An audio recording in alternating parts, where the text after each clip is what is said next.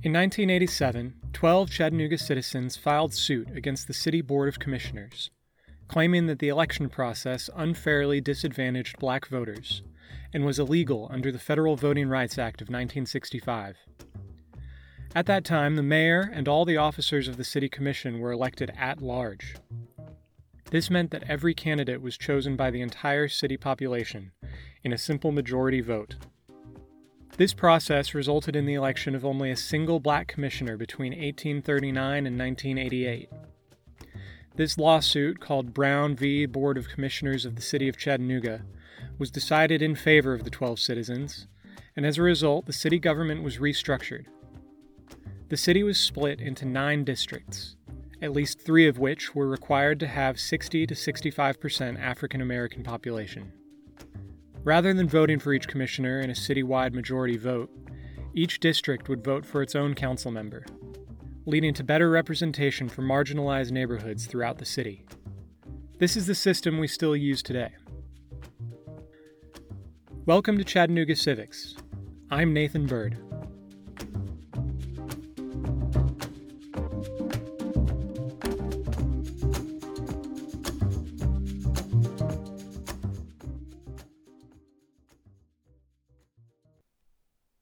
City Council members serve four year terms. In order to be eligible to run for City Council, one must have lived in their district for at least one year and must be at least 21 years of age. In order to qualify, candidates must submit a petition signed by at least 25 eligible voters to the Hamilton County Election Commission. The elections are held on the first Tuesday of March. The election is nonpartisan, so the party affiliation of each candidate does not appear on the ballot. A simple majority vote is required to win the election, but if no candidate receives a majority, a runoff election is held between the top two candidates. Once elected, City Council representatives are paid 15% of the mayor's salary. In 2019, this worked out to a payment of roughly $26,000. City Council is not intended to be a full time job, and representatives usually continue to work in the private sector in some capacity. The City Council holds legislative authority in the City of Chattanooga. They are ultimately responsible for every city law the street construction and maintenance standards, land use and development regulations, building permits, regulations on alcohol sales, and even, I am not kidding, laws regarding how often your dog can bark.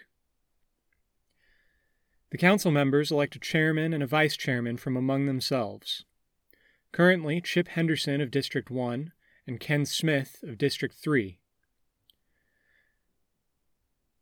The chairman leads the strategic planning, agenda, and business meetings. The chairman also assigns each of the remaining seven council representatives as chairs of the following committees. First, the Planning and Zoning Committee, chaired by Darrin Ledford of District 4 to make certain that all property improvements attain the highest and best use for the betterment of the city and its residents. Next, the Public Safety Committee, chaired by Anthony Byrd of District 8, to make Chattanooga a safe community in which to live, work, and play. Then, the Economic and Community Development Committee, chaired by Erskine Oglesby of District 7, to promote an environment that engenders financial independence for all. Next, the Public Works and Transportation Committee, chaired by Jerry Mitchell of District 2, to provide for sufficient and well maintained infrastructure.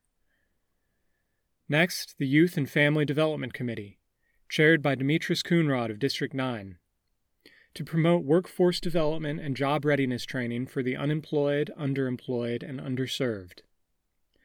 Then, the Human Resources and Personnel Committee, chaired by Russell Gilbert of District 5, to recognize that our city employees are our greatest asset and to promote their fair and equitable treatment. Last, the Budget and Finance Committee, chaired by Carol Berz of District 6, to develop financial oversight and budget organization review. The Council may pass laws which are classified either as ordinances or resolutions. An ordinance is a law which has a lasting effect and is added to the city code.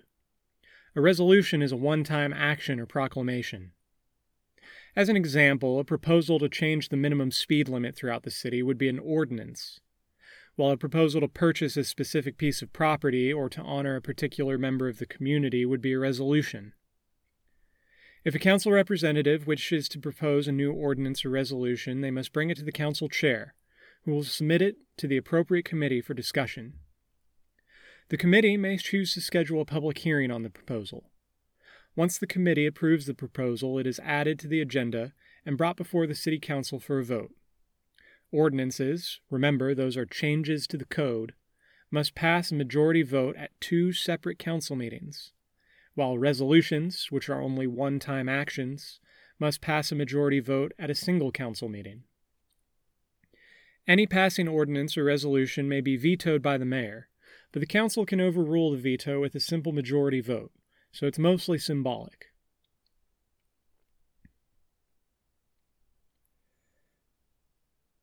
The council meets every Tuesday, at 3 p.m., they meet for an agenda session where they discuss what issues will be brought before the council.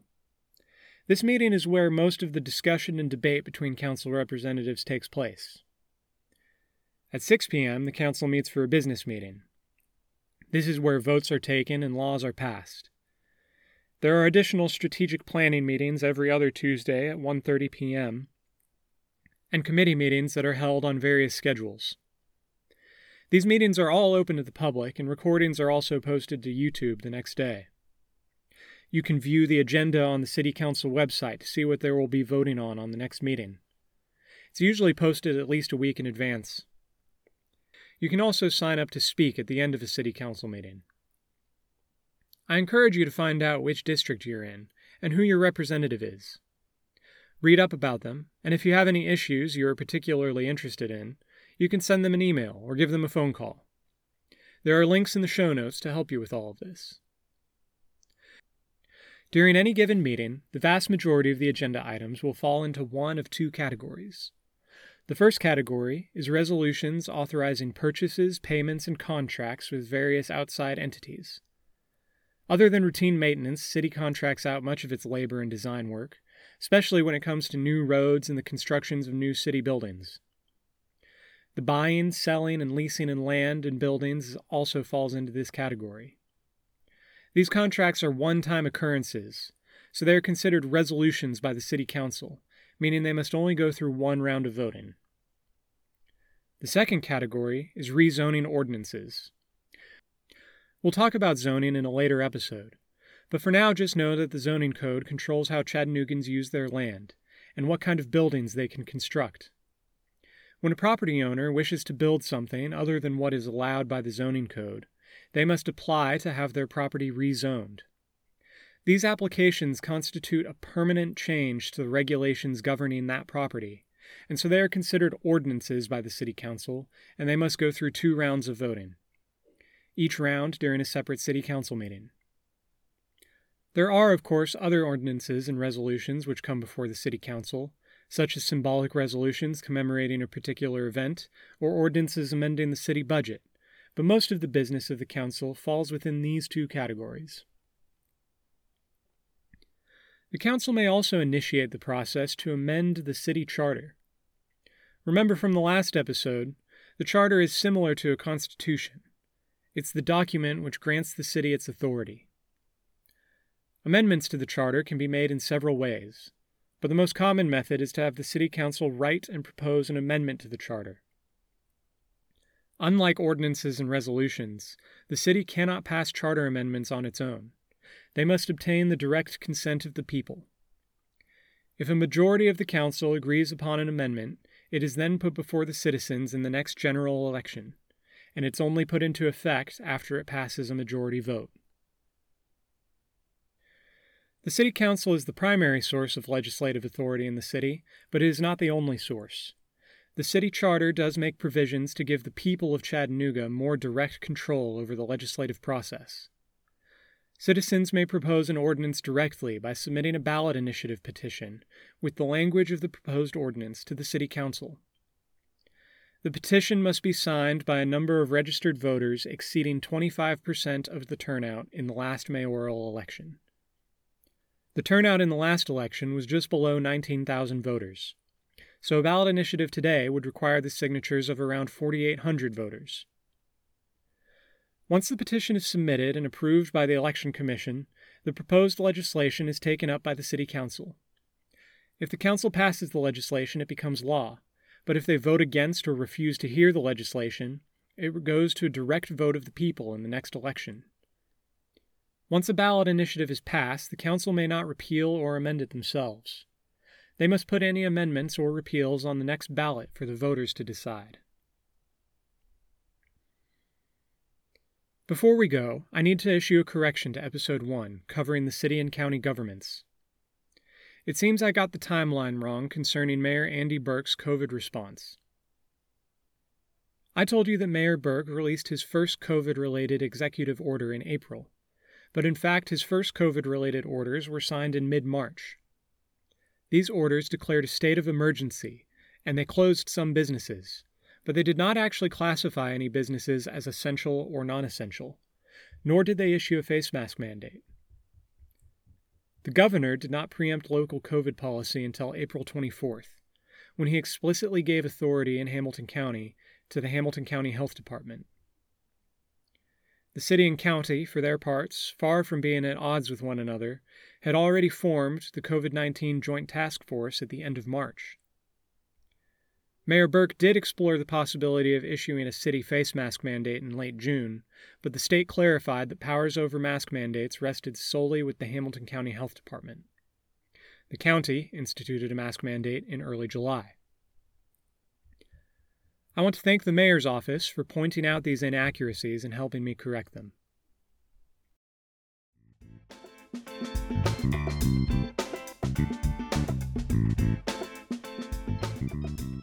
This has been Chattanooga Civics. Our music was written and recorded by Kevin MacLeod. This is the part of the show where most hosts will tell you to leave a five star review. If you want to leave a review, that's great. But really, the best thing you can do for the show is tell your friends about it. This is a small city, and word of mouth goes a long way. If you have any questions or feedback, send me an email at chattanoogacivics at gmail.com or follow me on Facebook or Twitter at chatcivics. If you're feeling especially generous, you can support the show using the link in the show notes. Thanks for listening, and I'll see you next time.